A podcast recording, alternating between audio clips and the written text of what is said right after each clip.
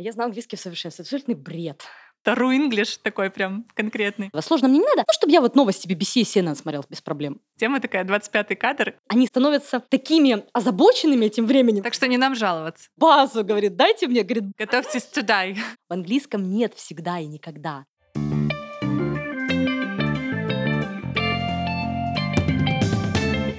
Привет, вы слушаете подкаст «Заряжаемся английским» от онлайн-школы английского «Инглекс». Сегодня необычный выпуск, я не буду рассказывать о грамматических правилах и не буду делиться лексикой, но буду задавать вопросы ведущему методисту онлайн-школы английского «Инглекс» Виктории Кодак. Привет, Вика. Привет, всем привет. Мы же с тобой на «ты»? Да. Как в жизни? Да, конечно. Ну так и продолжим. Хорошо. Для начала расскажи, чем ты занимаешься и чем работа методиста отличается от работы преподавателя. На данный момент я руковожу методическим отделом, и мы занимаемся производством всех учебных материалов в нашей школе, по которым вы все занимаетесь. Скучаешь ли ты по урокам? У меня есть несколько студентов, поэтому преподавательская деятельность в моей жизни присутствует тоже. А студентов ты сама выбирала или они тебя? Они выбрали меня очень много лет назад. Очень много — это сколько? Очень много — это 10, 7. Они, наверное, уже все выучили. Можно и так сказать. Но у нас всегда есть куда двигаться и что привлечь еще в нашу жизнь. Здорово. Хорошо, давай теперь к вопросам. К слову, вопросы не мои. Их нам прислали студенты школы, подписчики наших социальных сетей, читатели блога «Инглекс». Самое время их задать.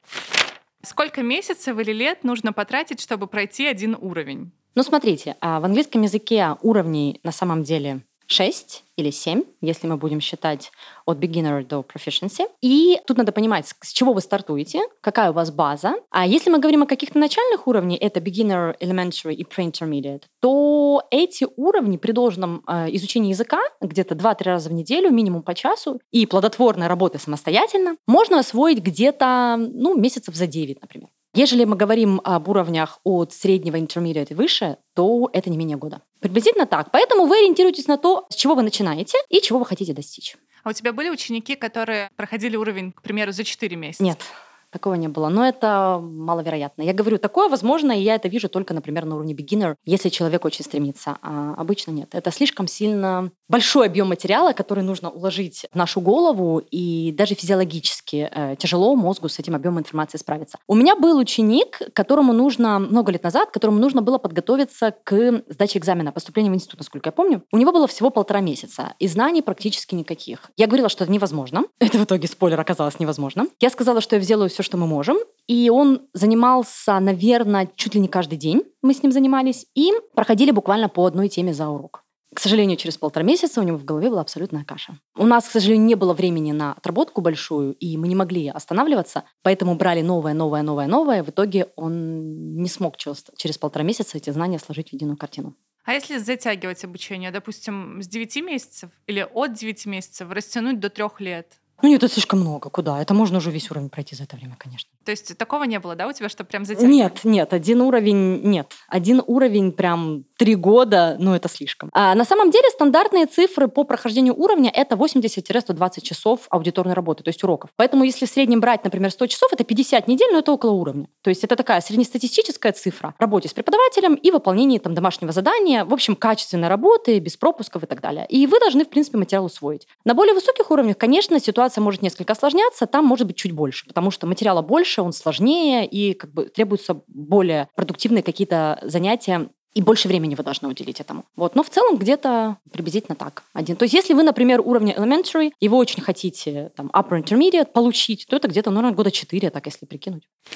Следующий вопрос. Правильно ли при обучении делать акцент на разговорный английский? И почему нельзя развивать равномерно все навыки языка? На самом деле, мне кажется, это проблема нынешней ситуации. Все почему-то считают, что им ничего другого в языке не нужно, кроме того, чтобы они умели говорить. Но ответьте себе на вопрос. А если вы ничего другого учить не будете, вы на какие темы говорить собираетесь? И каким языком? Это же невозможно. Нельзя просто говорить ради говорить. Как вы себе представляете этот процесс? Тебе так или иначе придется учить какую-то грамматику. Обязательно, потому что ты, зная лексику, не соберешь это все в предложение без каких-то правил грамматики.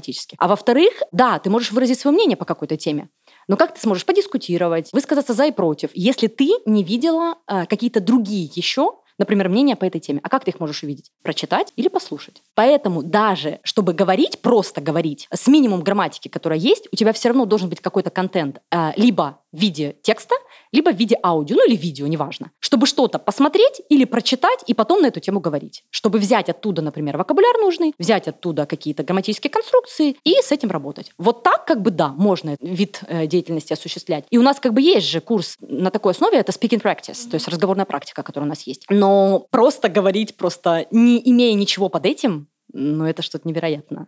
Мне кажется, этот вопрос исходит из того, что очень часто курсы английского школы заявляют про коммуникативный подход.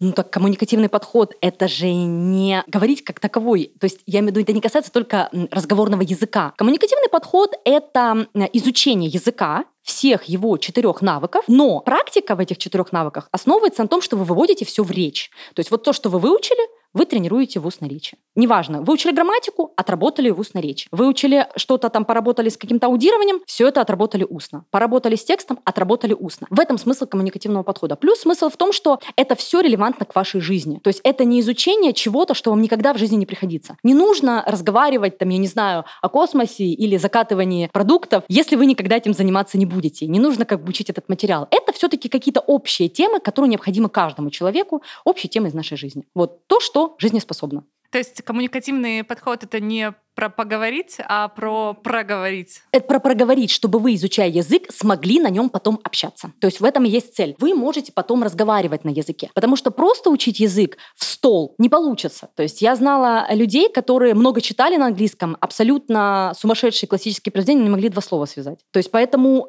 это именно про то, чтобы вы добились своей главной цели — разговаривать на английском, но путем работы над всеми 4 навыками и над разделами языка, такими как грамматика, вокабуляр. Угу. Хорошо.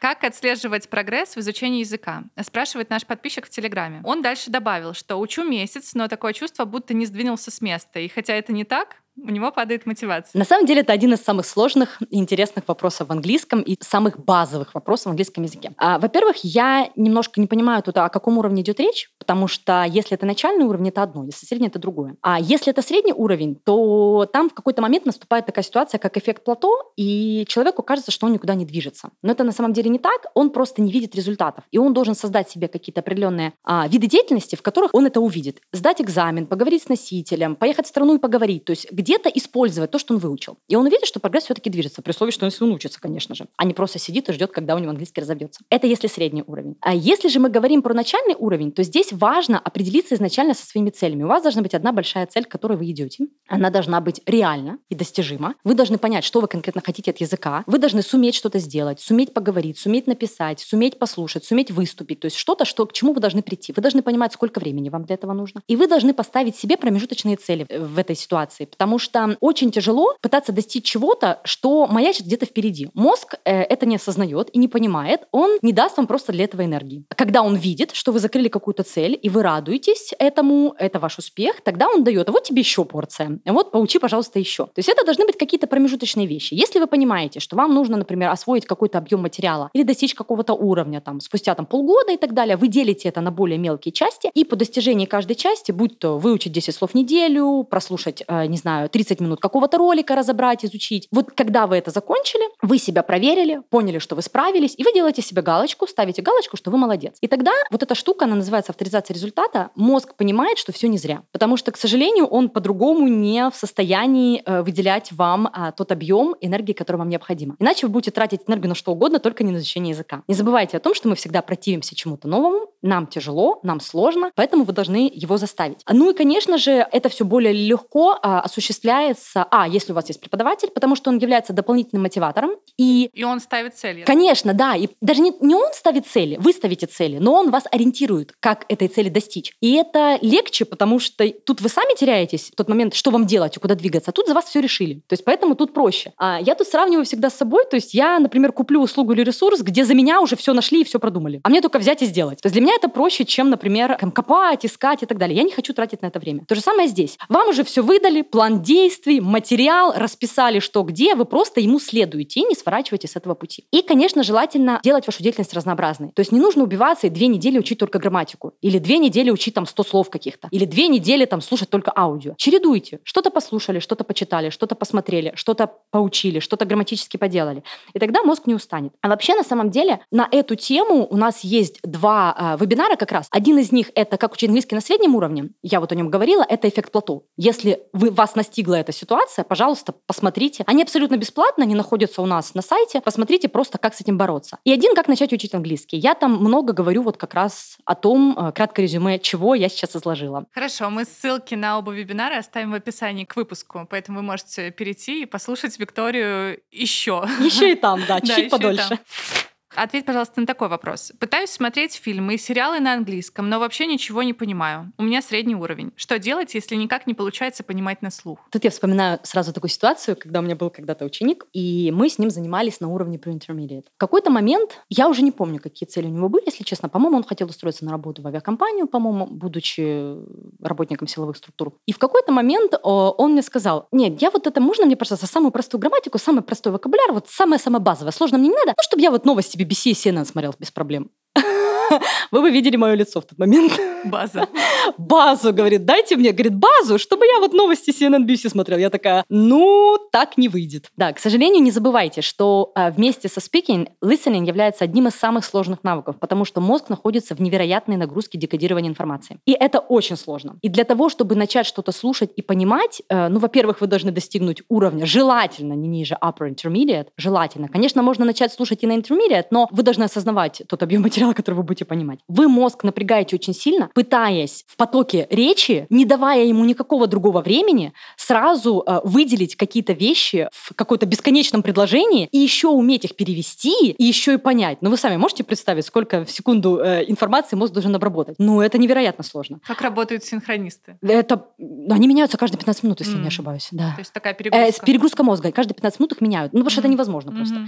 И не забывайте, что когда вы учите английский, вы чаще всего учите слова какие-то в изоляции. То есть вы открываете словарь, смотрите, слушаете. Но поверьте, слово, которое написано в словаре, ну, редко когда будет так же произноситься в потоке речи. Очень редко. Тут вступают в роль вопросы слабых и сильных форм, connected speech, связанная речь, ударения, ритмики языка. И слово перестает произноситься так, как вы бы хотели. То есть так, как вы его видели. То есть если вы читали в словаре и видели слово daughter, очень есть большая вероятность, что вы не услышите его от начала до конца в том виде, в котором есть. А если мы говорим про какие-то маленькие какие-то слова, местоимения какие-то, это просто чаще всего будет обрезано до 1-2 букв. Какие-нибудь going to, да, gonna. Конечно, это будет сочетание слов, а вместо him может быть просто им или м, или, ну, как бы это все нужно понимать, знать, и только с изучением языка вот это вот чувство понимания каких-то вещей, которое помогает разделить этот бесконечный поток речи на какие-то части и как-то это перевести, только тогда он работает. Но вы никогда в жизни не разделите и не вычлените какое-то время, например, тоже грамматическое, или слово, если вы его не встречали раньше. Ну как вы это поймете? Ну никак. И не забывайте еще про культурологические аспекты, да, потому что в каких-то сериалах могут быть реалии, понятные только жителям, например, этих стран. Из исторического контекста, литературного контекста, о котором мы просто не знаем. Понятно, что когда вы узнаете, вы будете понимать, о чем идет речь, но пока вы не знаете, вы даже не сможете услышать, например, или перевести. Локальные какие-то аспекты, плюс аспекты произношения тоже разных людей из разных стран с разными аспектами. И все это, конечно, складывается в такой большой ком, который трудно преодолеть. Но можно, если вы будете тренироваться и если будете работать над listening, стандартные правила работы мы рассказываем на каждом вообще вебинаре, на каждом каком-то мероприятии, которое этому посвящен. Но если кратко, это вы берете какой-то кусочек аудио или видео, прям не то, что вы фоном включаете. Фоновое прослушивание не имеет никакого, да, обучающего эффекта. Вы берете какой-то кусочек, например, минуту какого-то аудио или видео, слушаете его, потом смотрите текст или скрипт того, что вы послушали, да, переводите его себе, читаете, понимаете, смотрите все слова, потом слушаете и читаете одновременно, потом после этого вы убираете скрипт, слушаете еще раз, ну вот и вот так вы работаете. Потом в конце только смотрите, какие бы вы вещи хотели из этого скрипта, например, взять себе или в язык, или с чем бы вы хотели поработать. То есть это такое полноценное упражнение? Да, это да. Не просто там буду слушать 2 часа в день на протяжении там 3 месяцев и начну понимать? Нет, если вы не учите язык, нет. Ну а как же вы будете двигаться вперед? Вы не поймете, потому что те же слова будут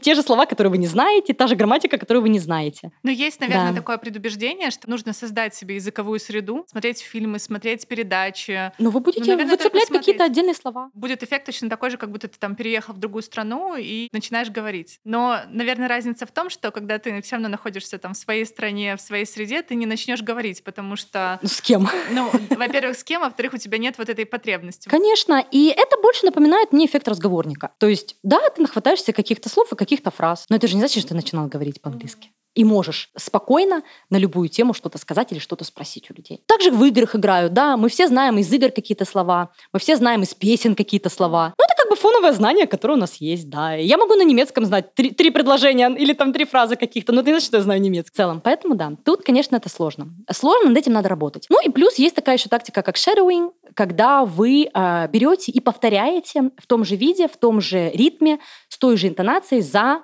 речью. То есть вы, опять же, выбираете себе кусочек, например, 20 секунд и добиваетесь того, что вы повторяете, чтобы полноценно соответствовать тому, как человек проговаривает. То есть вы по кусочку повторяете по одному слову, по 2, по предложению, по 2 предложения, и в конце вы включаете запись просто без звука и пытаетесь прям в речь автора, ну, кто произносит сейчас, все это повторить тем же тоном, той же интонацией, которую он сказал. Это вот очень хорошо тоже помогает развивать навык аудирования. Я, кстати, слышала, что наши русские разведчики, которые стали разведчиками еще при Советском Союзе и вот все это время находились в Штатах, в Канаде, потом в Штатах, и даже их дети не знали, что они русские разведчики, и вообще не знали, что они русские, принимали себя как канадцев. Они говорили, что вот как раз, будучи еще в Союзе, они изучали язык по такому принципу. Они просто повторяли за там, персонажами, за героями фильмов. Да, так что можно тренировать. Но главное, что вы должны запомнить, что над аудированием надо работать. И это действительно очень сложно. Как говорение, так и аудирование, сложные навыки, они требуют достаточно большого объема информации на старте, перед тем, как вы пытаетесь что-то понимать и что-то слушать. Но с вами все хорошо. Если вы на среднем уровне не все понимаете, с вами все в порядке. Ну, это главное, наверное, что надо слышать.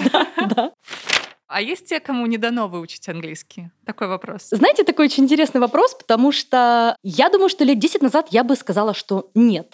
Но сейчас я не так уверена в этом, потому что в моей практике были 2 или 3 случая, когда действительно мне показалось, что все, уже больше ничего нельзя сделать. Я не знаю, чем это обусловлено, но вот было действительно тяжело. То есть просто такое ощущение, что у людей просто как-то память не работала вот долговременная, нужным образом, потому что, что бы мы ни выучили, на следующий урок оно абсолютно забывалось. И это, к сожалению, длилось месяцами, и ничего нельзя было с этим сделать. И как бы мне кажется, действительно, вот возможно, вот таким людям очень тяжело. Наверное, они должны приложить в 10 раз больше усилий, чтобы добиться чего-то. Но я вот такое встречала. Встречала и работала с такими людьми даже не 1 год. Прям мы вроде как бы двигались, но какими-то невероятными шагами, и в итоге все-таки люди перестали учить английский, видимо, потеряв надежду, что что-то получится. То есть, возможно, действительно вот у кого-то не выходит. Но таких людей мало. Это обнадеживает. А вообще много у тебя было учеников, которые, допустим, неплохо знали грамматику, неплохо у них был развит навык аудирования, но, к примеру, произношение вообще было из серии to be, perhaps и так далее? Нет, таких не было, мне кажется. Таких прям не было, которые так плохо произносили, нет. Были, конечно, свои какие-то проблемы с произношением у них, но... Таких странных вот прям нет, вещей не было. Мы корректировали, когда это были отдельные какие-то слова, но нет, так как мутко они не говорили. Такого не было. У меня, кстати, папа учил в свое время английский по теме такая 25-й кадр. Ага. Я знаю, что ты любишь все вот эти вот схемы. Очень. Во сне, там, Илона Давыдова и все вот это. Но, кстати, я не знаю откуда, то есть это повлияло 25-й кадр или просто из-за того, что он там пытался много лет что-то выучить. Вот он слова знает, что-то понимает, но когда начинает говорить, это просто ру-инглиш такой прям конкретный. Тут надо не забывать об одном моменте. Любое изучение языка в целом, когда вы хотите просто научиться общаться с людьми, преследует одну главную цель, коммуникативную цель. Это вы должны быть понятыми, вы должны понять, что вам говорят. То есть поэтому, если ваше произношение влияет на то, что вас собеседник не понял, потому что вы какое-то слово произносите неправильно, и это мешает коммуникации, это плохо. С этим нужно бороться. Если же ваше произношение каких-то слов или выражений никоим образом не портит коммуникативный месседж, как говорится, да, и вас понимают, ну хорошо, все замечательно, потому что на английском говорят гораздо больше людей, тех, для кого он не родной, нежели тех, у кого он родной. Ну как-то не находят общий язык. Поэтому главное — донести свою мысль. Если мешает коммуникации что-то, это нужно исправить. Я очень часто, вот это классическое какое-то слово, никто не умеет произносить слово bag, который сумка. Что я только не слышала. Бэх, бэк, какие любые варианты. Но не стоит забывать о том, что бэк — это спина, а bag — это сумка. Ну, как бы, что я должна понять? Это бэг или бэг? Вот это проблема. Если вы говорите человеку, он не понимает, что вы имеете в виду, это нужно исправить. А если какое-то слово, которое, в принципе, от каких-то шероховатостей произношения значение не меняет, в этом ничего страшного нет. Сейчас модно говорить о том, что все изучение английского — это изучение лингва франка, то есть языка, который позволяет общаться с любыми людьми, даже для которых он не родной, абсолютно с любыми с разных стран. И даже говорят о том, что отстаньте от этих людей. Даже если они что-то грамматически неверно говорят, но друг друга понимают, так отстаньте от них. Не нужно их насильно заставлять что-то делать. То есть даже уже на уровне грамматики. То есть произносят те факты, которые мы давно ждем. Отстаньте от них, да. В эту тему слышала мнение, что иностранец иностранца, ну, допустим, русский, который говорит по-английски, и немец, который говорит по-английски, они друг друга лучше поймут, чем, допустим, русские, говорящие на английском, с американцем. Да, скорее всего, да. Всё, у них, наверное, похожие проблемы. Получается, что да. И тут надо понимать, чего вы хотите добиться. И главное, не забывайте о том, что есть абсолютно ужасное выражение в английском — это «я знаю английский в совершенстве». Это абсолютный бред. Никто не знает английский в совершенстве. Даже носители языка его не знают в совершенстве. У всех есть свои какие-то проблемы и шероховатости. Если мы идеально знаем английскую грамматику, носители ее не знают. Мы можем не знать чего-то другого, что они знают, да, в данном случае. Нет никакого совершенства, а нет никакого великолепия. Отставьте этот перфекционизм. Добивайтесь той цели, которая нужна вам. И все. Не нужно говорить о том, что я выучил весь английский. Ну нет, это невозможно. С ним можно или жить, или добиться той цели, которая изначально у вас была. Добились? Прекрасно, живите дальше с тем английским, который у вас есть. Конечно, не забывайте о том, что есть люди, которым вообще английский не нужен. Поэтому они прекрасно себя чувствуют. Реально ли выучить язык в вузе? Девушка пишет, мы будто одну теорию учим и почти не говорим на английском. Ну, здесь сложно, да, потому что я не понимаю конкретно, какая специальность вообще. Это что-то касается непосредственно нашего направления, там, педагогическое, филологическое, лингвистическое или переводческое, или это просто, в принципе, язык в вузе на любой специальности? Не могу сказать, потому что не написано, но давай предположим. Но если это какая-то техническая специальность, то нет.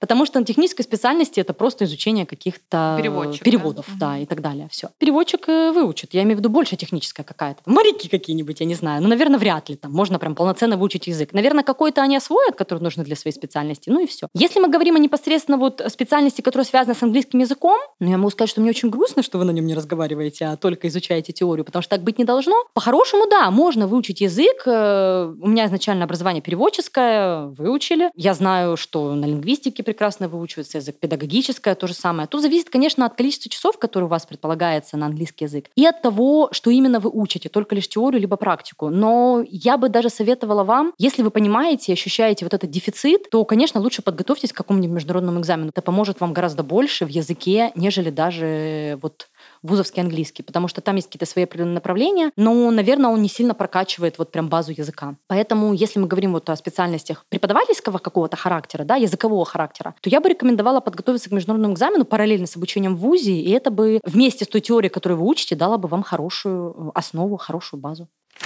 Почему в английском аж 12 времен? Ну, на самом деле, мы, когда смотрим на английский, искренне ужасаемся. Почему так много? У нас же все только настоящее, прошедшее, будущее. В чем дело? Но мы же в русском языке передаем всевозможные аспекты глагола формами совершенного, несовершенного вида. У нас есть причастие, у нас есть депричастие, все что угодно. В английском языке тоже же надо чем-то пользоваться. Поэтому они придумали такую схему, в которой у них сочетаются 3 временных отрезка или временных формы. Это, да, present, past и future. И 4 аспекта. И при комбинации, мы все мы знаем таблицу умножение 3 на 4, получается 12. То есть мы комбинуем аспекты, которые характеризуют либо какое-то постоянное действие, либо действие, которое происходит длительно, либо действие совершенное или совершенно длительное. Получается аж 12 времен. И тут главное понимать, что вот только эта палитра способна отразить все то, что они хотят сказать в английском. То, что мы передаем абсолютно другими формами в языке. В русском языке я имею в виду. Мы же тоже говорим там «сделал», «делал», а прошедшее время с суффиксом «л», а еще там какой-нибудь сомневающийся и решивший. У нас же этих суффиксов такая куча просто. Им для этого тоже необходимы времена, и они ими так и пользуются. На нашем курсе, на интенсиве «Все о временах английского языка», который мы проводим где-то раз в год, вот как раз у меня есть первый вебинар, который я провожу и проведу в следующем году тоже, «Система времен английского языка», на котором я подробно рассказываю, как эта система аспектов действует и как запомнить каждый из этих аспектов, из 12, как понять суть, чтобы понимать вообще всю структуру времен английских. Слышала такое мнение не раз, что зачем учить столько времен, если сами нейтивы используют всего несколько. На самом деле, я до сих пор не нашла ответ, откуда пошло это мнение. Я бы очень искренне хотела бы узнать. Но ты тоже слышала его? Да, я слышала, конечно, да. Но я бы хотела узнать, кто вообще пустил эту утку в первую очередь. Откуда вдруг такое мнение? Все не пользуются всеми временами. То есть, как бы, может быть, тот человек, который это сказал, он просто других времен не слышит, и не, потому что не знает, поэтому он считает, что ими не пользуются. Нет, они пользуются всеми временами. Просто, безусловно, какие-то из времен более часто используются, а какие-то времена реже слышны просто потому, что у них сфера употребления очень узкая. На самом деле, вот эти страшные кракозябры, которые вы слышите, future perfect continuous, past perfect continuous, они вот такие страшные в названии.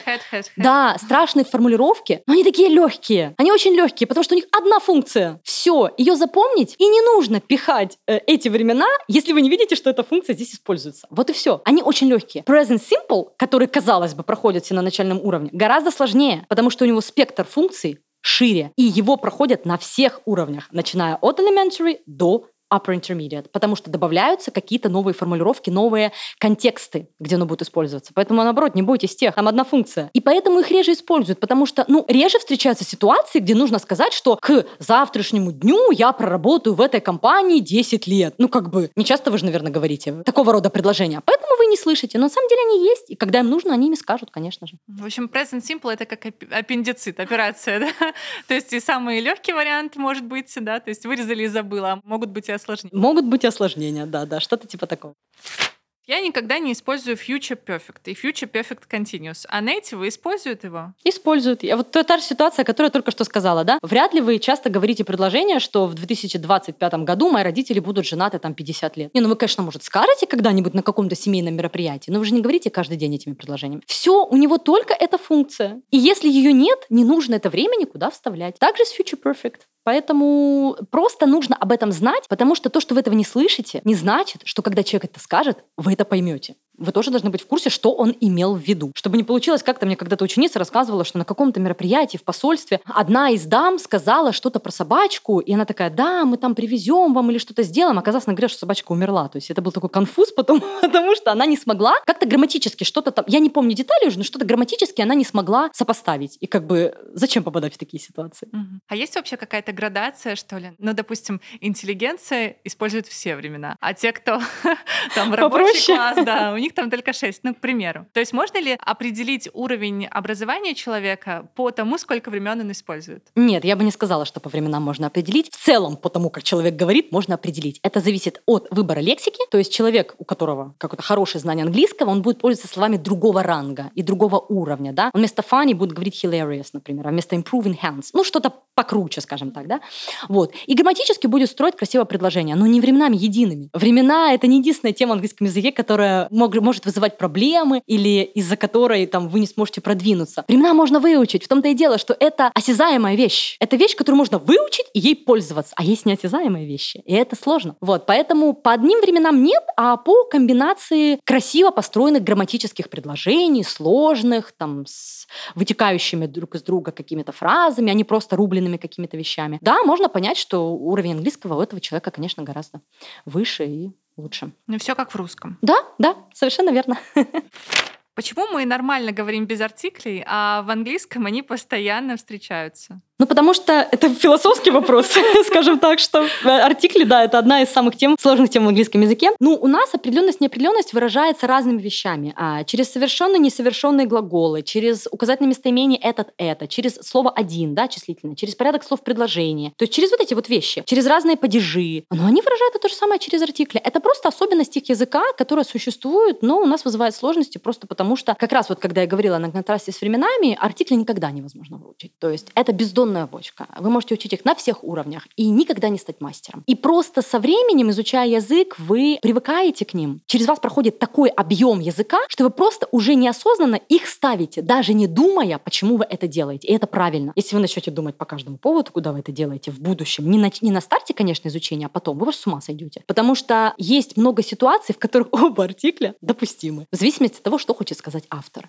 И вы хоть разбейтесь в лепешку. Каждый из авторов может доказать свою правоту. Так зачем смысл спорить, если оба варианта возможны? Вам просто нужно понять, как чаще всего основательные люди артикли используют в данном случае. Те, кто говорят на английском, да, в своей речи. И это чувство языка, оно потом появляется. И вы даже порой не знаете, почему вы так сказали, вы просто знаете, что так правильно, а без него будет неправильно. Потому что постичь артикль, просто невозможно. Давайте привыкнем к этому как одной из особенностей английского, так же, как и времени present perfect, который вызывает столько же проблем у изучающих английский. Именно present perfect? Да, да. Одно из самых сложных времен. Ну, вообще, если насчет артиклей приходится заморочиться, то есть хорошая новость, что в английском нет ни мужского, ни женского рода. Совершенно верно, потому что что-то чем-то компенсируется. Мы страдаем от артиклей, а на самом деле русский очень сложный язык. Я до сих пор помню, как на одном форуме я прочитала мнение одного англичанина, он пытался понять, почему друг, а женский род — это подруга, почему не друга? Ну, друг и друга, но это же логично. Он не мог понять, почему подруга. То есть представьте, как вот им это все объяснять. Или там у нас там что-то где-то стоит, что-то где-то лежит, и, как правило, это те вещи, которые, например, не стоят и не лежат вообще в целом, да? Вот. Сковородка стоит на плите, но с чего она там стоит вообще, когда она там вроде наверху находится как-то, да? И падежей у них нет. Ну, это же сложно, им вот с окончаниями, да, справиться. Girl и girl, да, она и в Африке girl, как говорится. А у нас начинается девочки, девочкой, а девочки,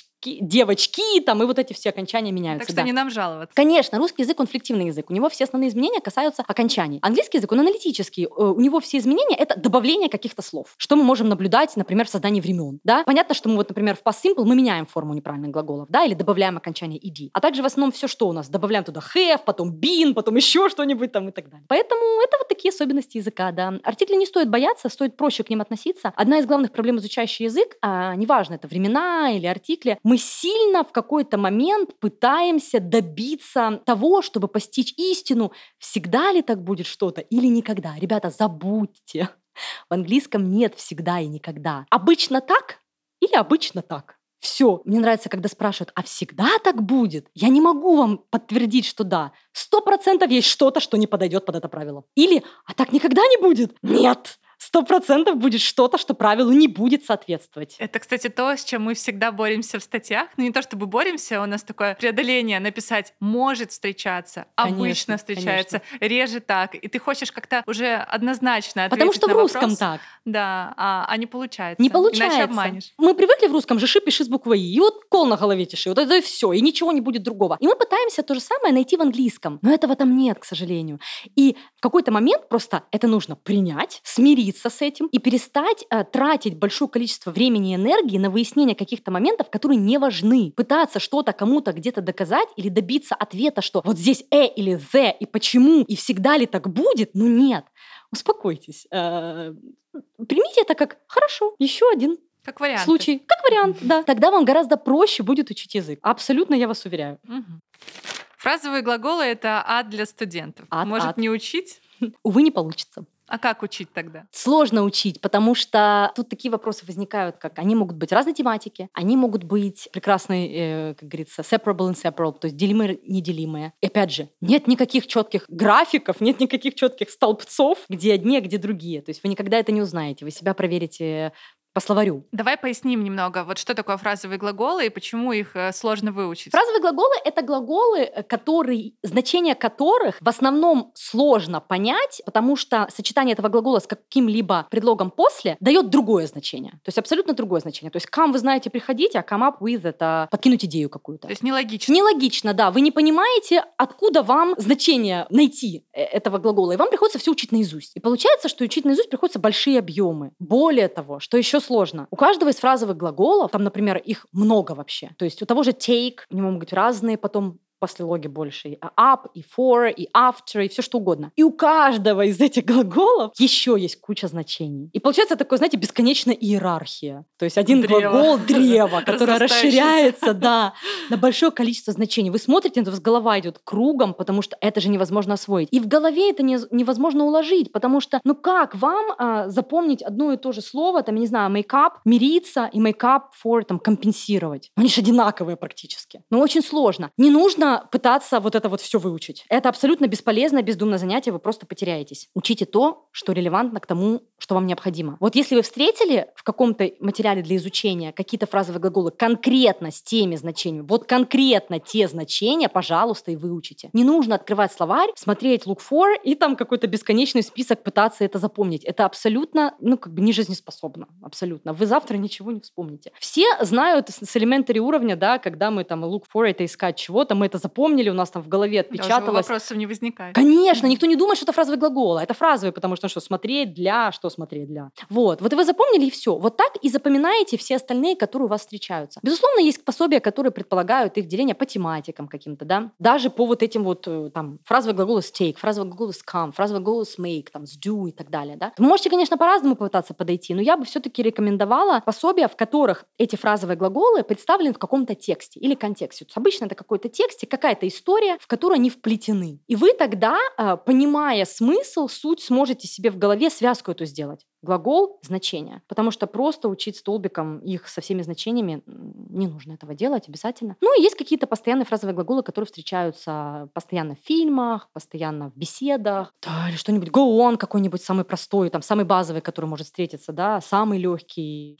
Set up, set for, set off, все что угодно с этим связано, да, куда-то отправляться. Какой-нибудь hangover. Любое, что встречается у вас где-то в фильмах. Hangout какой-нибудь, зависать где-нибудь, да, мы же тоже это часто встречаем. Поэтому их много, но не учить не получится, потому что ими говорят, и даже если вы сами не будете использовать, ну, вы можете сказать continue вместо go on, никто вам не запретит, и вас поймут. Вы можете говорить только глаголами, не фразами, и вас поймут. Но как поймете вы того, кто вам скажет что-то с фразовым глаголом? Вообще фразовые глаголы, они это элемент разговорной речи или можно использовать спокойно в формальной речи? В формальной речи тоже можно, конечно, они есть и формальные. То есть это не тоже... только... Нет, нет. Или есть градация тоже у фразовых глаголов? Какие-то только формальные, какие-то чисто разговорные? Есть какие-то определенные формальные. А, то есть да. Как у слов, ну, как у обычной лексики. Да, есть какие-то вещи, которые используются только там в каком-нибудь бизнес-среде или в какой-то определенной какой-то области, да. А есть просто какие нейтральные, я бы сказала, которые используются в целом в речи, но есть и неформальные, которые не нужно использовать, там, если вы там не разговариваете с другом или там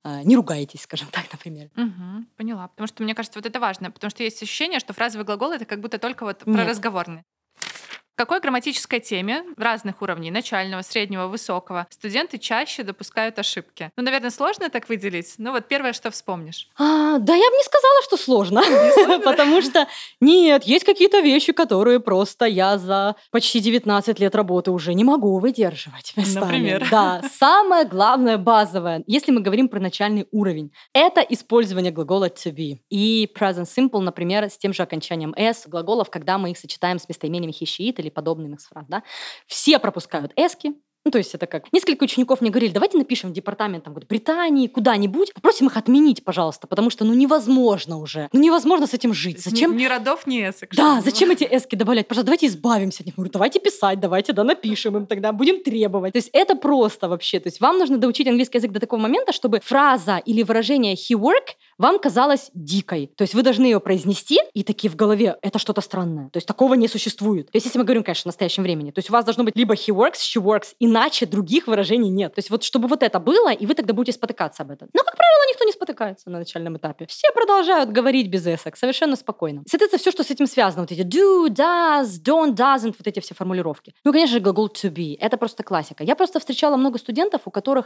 дошли до какого-то хорошего уровня, но пришли ко мне не с самого начала, мы с ними не учились на начальных уровнях, и у них какой-то большой провал был в начальных знаниях. Будь то плохо учили английский там в школе на начальных этапах или в университете, или сами пытались учить и что-то где-то пропустили. И вот они могут достаточно хорошо говорить, но ошибаются в самых простых элементарных вещах. И это настолько уже в голове у них укоренилось, что от этого никак не избавиться. Это очень тяжело с этим работать. То есть говорят you is там? Да, вот все что угодно. You is, he are. Или, например, стандартно это I'm work какой-нибудь, да, то есть вот, ну, потому что люди когда-то учили, что I'm это типа я, а work это работать.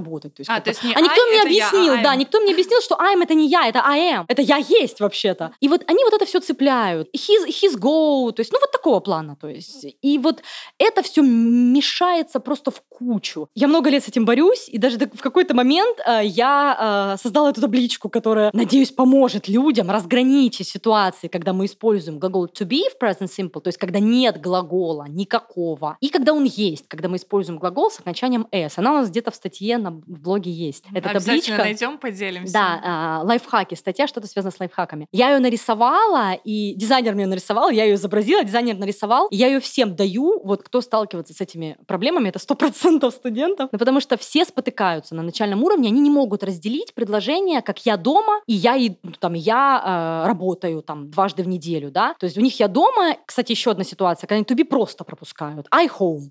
Ну, как бы... Я дома. Да, и вот эта ситуация, даже что... не я дома просто. Да, что в русском нет ничего, а они должны поставить, вызывает большие сложности у человека. То есть вот это хибизи, ну, как бы, нормально же сказал, он занят, но в русском же тоже... Не, ну, поймут, носители поймут. Да, то есть вот это одна из самых таких вот тем, которая просто за всю мою жизнь меня уже утомила, если честно, потому что все спотыкаются, абсолютно все. С временами, конечно, бывают проблемы частенько, то есть это может быть начальный уровень и выше уровни. Present perfect очень часто людям трудно воспринять. На нашем курсе по временам я как раз отвечаю за present perfect, и у меня там 10 нюансов, где он используется, где я подробно прям его разбираю. Это максимально подробное, что я делала вот в разборе времен, потому что хочется донести вот именно идеи с точки зрения о жизни, да, как это время используется в жизни. Но вот сама ситуация, что это типа время, которое передает прошлое, которое дошло до настоящего, вот это просто ломает у людей голову. Но не нужно запоминать вот эту формулировку, нужно понять его суть, да, как с ним работать, что это что-то, что вы имеете вот сейчас, несмотря на то, что какие-то действия ему предшествовали в прошлом. Но мы говорим о конкретной ситуации сейчас. То есть главное — это его наличие в вашей реальной жизни сейчас. И вот от этого отталкиваясь, это время можно понять. Но, как правило, люди, когда его понимают, потом пихают его везде. Часто студенты через один, когда они изучают present perfect, потом ставят его в каждом предложении. Где должен present simple, present continuous? Они становятся такими озабоченными этим временем, что они его везде вставляют. Им кажется, что оно везде. И приходится их несколько останавливать и остужать их пыл. Вот такое бывает. Все боятся вот этих сложных времен, о которых я уже говорила, которые длинные по построению, длинные по формулировкам, но на самом деле они легкие. Нужно просто понять. Там по одной функции, и все. Тут очень легко их отсекать. Этого нет, все, даже не думайте об этом времени. Не тратьте время. А вот с временами, конечно, да, сложности возникают. И люди, опять же, тогда, когда я говорила про артикли в целом, пытаются добиться того, чтобы всегда так было. Вот здесь всегда только это время. Но часто бывают ситуации, когда можно так, а можно так. И проблемы в этом не будет. Можно сказать что-то в past perfect, а можно в past simple, если говорящий понимает, о чем идет речь. Не надо бить себя в грудь за то, что вы не то время правильно использовали и так далее. Тоже нужно относиться к этому более спокойно и не пытаться все сугубо функции подтянуть по то, что вы хотите говорить, и вот я не вижу разницы, и все, жизнь не мила, не могу дальше учить английский, не понимаю и так далее. Или будущее время, да, это классика просто будущего времени. Will, going to или present continuous для будущего времени. Все, каша в голове, что, где, как между ними разобраться. Да ничего страшного, если вы используете то и то в какой-то ситуации. Ничего страшного. Успокойтесь, пожалуйста. Можно что-то через continuous сказать, что-то через going to. И как бы... Никто, кроме вас, не будет знать, что вы имели. Конечно, конечно. Не нужно так придавать этому такое большое значение. Артикли, конечно, являются сложной темой. В этом спотыкаются все всегда. Фразовые глаголы мы уже с вами обсудили. Это тоже сложно. Часто возникают проблемы с исчисляемыми, неисчисляемыми именами существительными. Почему? Потому что в русском языке они такие, а в английском такие. Ну, классика — это advice. Да, совет.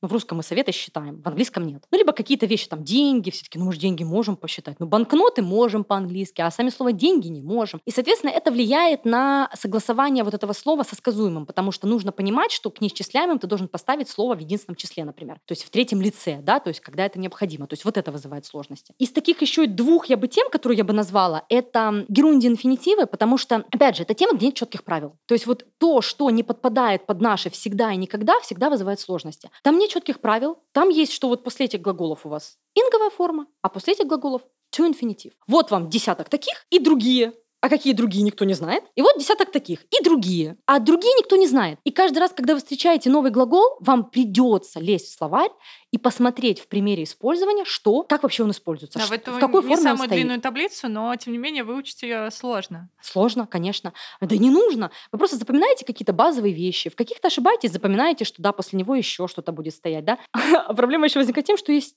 глаголы, где и так муж. И ты такой вообще потерял. То есть, и кто поделил эти глаголы, и почему так, ну, нет объяснения. То есть, ни по значению, ни по формулировкам, ни по количеству букв в этом слове. Типа двусложные такие, а трехсложные такие. Нету такого. Ты просто это учишь по мере изучения языка. А каждое новое слово лезешь в словарь и смотришь. Вот. Ну и, наверное, последняя такая из сложных тем, с которыми мы сталкиваемся очень часто в разговорной речи, это в процессе говорения, я имею в виду, это косвенные вопросы. Все спотыкаются, даже преподаватели на высоких уровнях, все спотыкаются, потому что вы всю жизнь как бы учите, что вопросы задаются с помощью инвертированного порядка слов, да, вы меняете порядок слов, там ставите вопросительное слово в начале, вспомогательный глагол и так далее. А в косвенном вопросе у вас прямой порядок слов, как в простом предложении. И получается, что когда мы задаем вопросы из серии «Could you tell me?» или «Do you know?» и дальше продолжаем продолжаем, там, could you tell me, там, где она живет? И все спотыкаются и продолжают говорить как вопрос. Could you tell me where does she live? И так далее. Это неправильно. Потому что вопрос у вас уже задан в could you tell me, а дальше должно быть where she lives. Вам нужно поставить это как утвердительное предложение. И эску на конце не забудь, кстати. Ну, если мы говорим конкретно об этом. То есть вот эта сложность, это прям долго и много тренировать, и все равно все ошибаются, ну, ничего страшного. Все чтобы на автомате было, да? Чтобы не думать постоянно, но это что сложно. Это косвенный. Это сложно. Через раз можно спотыкаться, и как бы это нормально. То есть потому что, да, надо помнить, что здесь дальше нужно поставить прямой порядок слов. И эску не забыть. И эску не забыть. Если мы говорим, да, present simple, например. Или там нужную глагол какой-то поставить, да. Или, например, мы в past simple там говорим, вопрос был бы там did she там go, а там надо сказать she went, да, в прямом порядке слов. То еще глагол поменять форму. Ну, это сложно, действительно. Причем, когда ты это говоришь быстро. Вот обычно в речи, в устной, вот все и спотыкаются. Современные учебники английского, все на английском, даже для тех, кто только начинает учить английский. В чем смысл такого подхода? Ну, смотрите, все равно в дальнейшем, даже вы когда с начального уровня сдвинетесь, вы будете учить язык и дальше по этим же пособиям, потому что они все на английском. И вам так или иначе нужно привыкнуть просто к набору лексики, которая используется в инструкциях. То есть чем раньше вы ее выучите, тем проще для вас, потому что она не бесконечна. Вы просто выучиваете какое-то количество фраз, fill, complete, match и так далее. И вы понимаете, что нужно делать в каком-либо упражнении. И этим пользуйтесь. Но потому что если вы будете на начальном учить на русском, ну как вы потом двинетесь дальше в учебнике? Вы все равно столкнетесь с этим. Fill, match, complete и все, что с этим связано. Поэтому вы приучаетесь к прям простейшим инструкциям на самом начальном этапе. То есть сложно на первых разворотах? Конечно, на первых разворотах. Первые там пару уроков, когда вы привыкаете, что вам нужно просто в этом задании сделать. А потом они повторяются. Они всегда одинаковые. Там десяток каких-то инструкций, которые вы будете потом использовать всю жизнь. Да, будете пользоваться этим всю жизнь и как бы просто привыкаете к этому. Потому что пособия все равно все на английском. На русском только самоучители, если вам необходимо, вы берете самоучителя, там как бы объяснение все на русском. Ну и к тому же на русском, например, есть грамматические книги известных авторов, очень хорошие пособия Grammar Way. У них первые, их там 4, но первое и второе есть на русском в переводе. Есть такие книги, поэтому можете, если прям вообще сложно с грамматикой, взять вот их. И, по-моему, Roundup, если не ошибаюсь, тоже есть на русском начальные вещи и позаниматься по ним. Но вам так или иначе придется привыкать к формулировкам англоязычных ресурсов, если вы дальше хотите потом учить английский. И чем раньше начать, да, этот процесс, тем быстрее он потом... Конечно, базовый read, listen, то есть вот эти там послушания, прочитай, то есть базовый набор того, что нужно сделать. Есть такой вопрос. Я открыл Шекспира и ничего не понял. Почему? У меня только возникает вопрос такой, а зачем? Из любопытства или для изучения языка? Ну, может быть, это был Шекспир на староанглийском? Ну, тогда понятно, что вы ничего не поняли. Я учила староанглийский в институте, уже ничего не помню, но это было сложно. Это была история языка и какие-то невероятные сочетания букв, малопонятных и похожих на нынешний английский. Вот. А если для того, чтобы почитать на нормальном английском, ну, для этого, я думаю, нужно хорошее знание языка, чтобы его почитать на нормальном английском. Плюс это, опять же, специфика именно вот этого какого-то жанра, изложения, да, что может вызвать сложности. Не просто повествование какое-то, да. Вот. Но, опять же, с какой целью? Если вы хотите чтобы ощутить, что уже знаешь язык настолько, что можешь прочитать. На самом деле это не тот показатель, по которому нужно мериться, я бы сказала. А по какому мерить свой английский.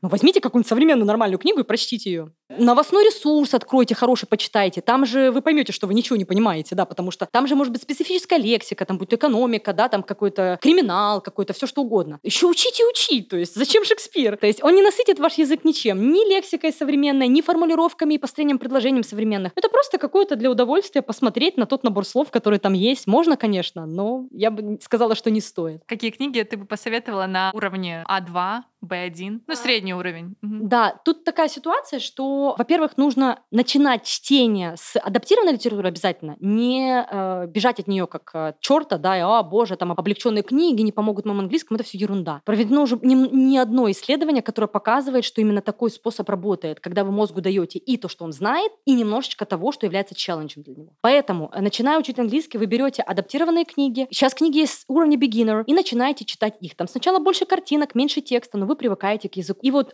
у каждого, в принципе, известного издательства, будь то Oxford, там Oxford Bookworms, Penguin Readers, у них есть свои серии адаптированных книг, вы подбираете себе под уровню, вот, а если А2, то это А2, если B1, это B1, и читаете непосредственно эти книги, но читать важно и нужно, это важно. А что важно помнить при чтении? Пожалуйста, не лезьте в словарь за каждым словом, но это будет не чтение, а мучение.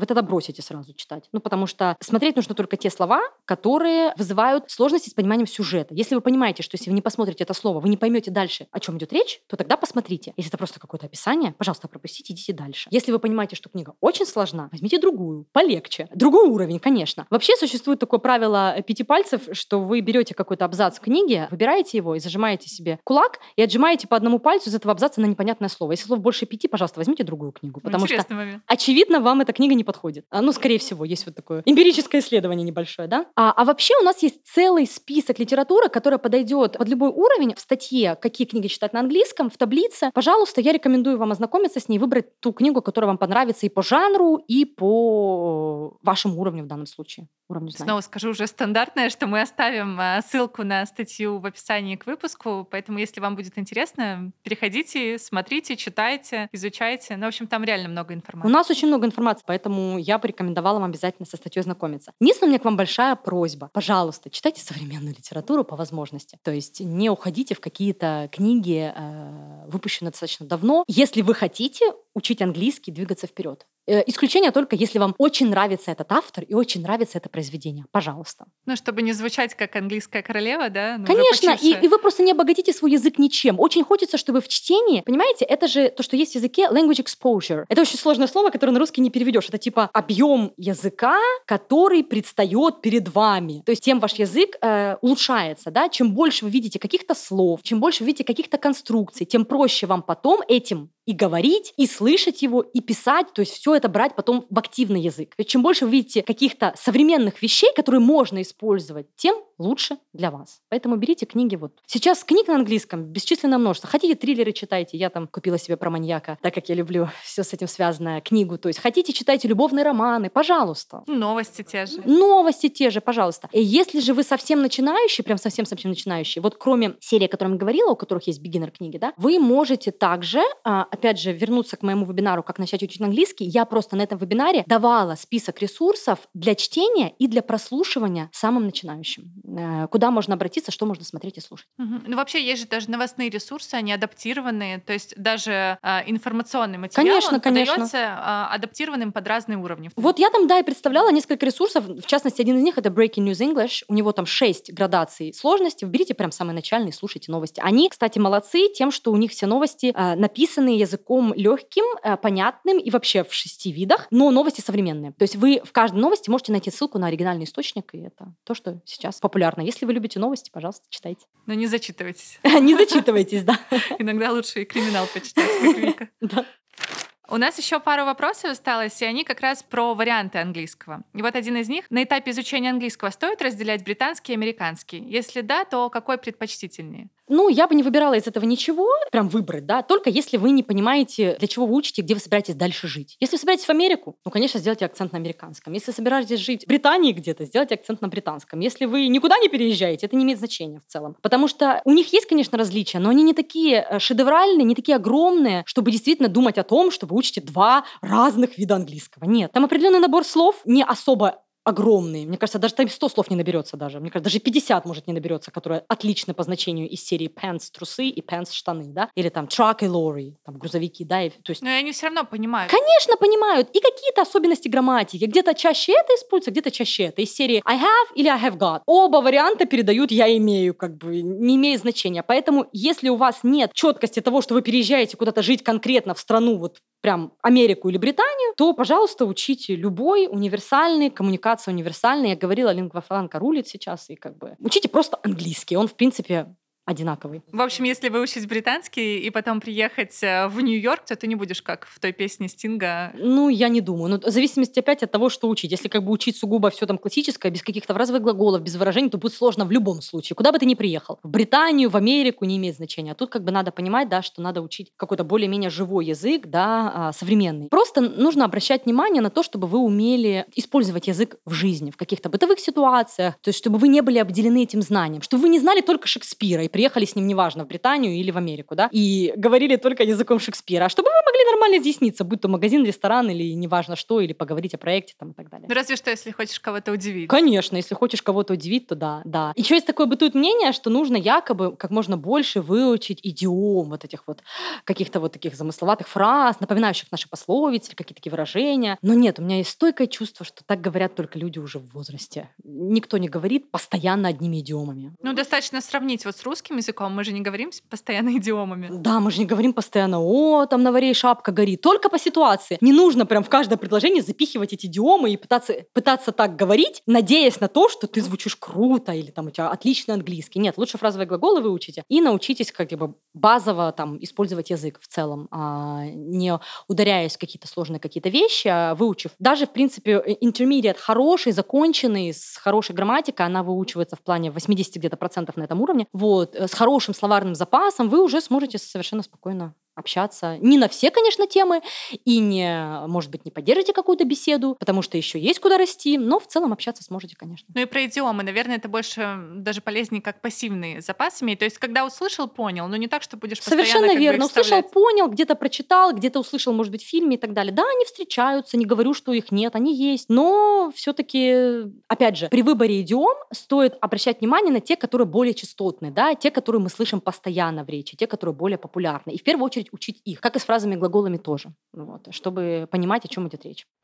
У меня последний вопрос, он тоже про вариант языка, про австралийский. Говорят, что на слух это самый сложный вариант английского. Как думаешь, это правда? Я тут давеча обнаружила, что для меня оказался самым легким английским это американский, то есть какой North American, самый понятный для меня вообще акцент английского языка. Вот. Сложно ли самый австралийский? Знаете, я изучала акценты, и я не могу сказать вот конкретно, что сложнее. Британский, прям британский такой там Манчестер или такой какой-то рабочий класс, а австралийский или канадский.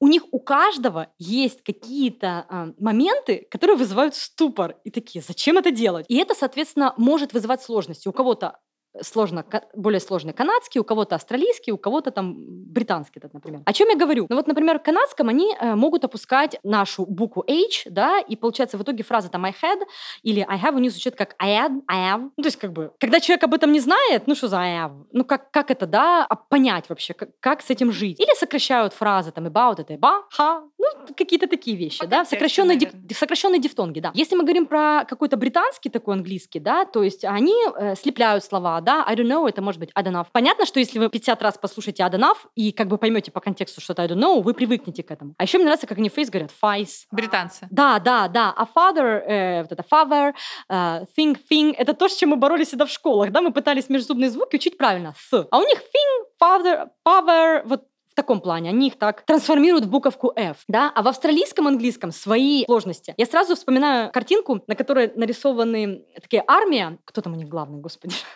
Генерал. Генерал, неважно.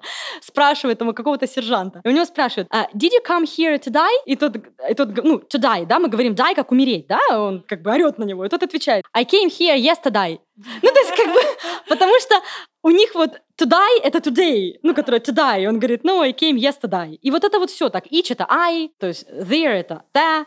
Они сокращают слова, там, наречия originally — это originally.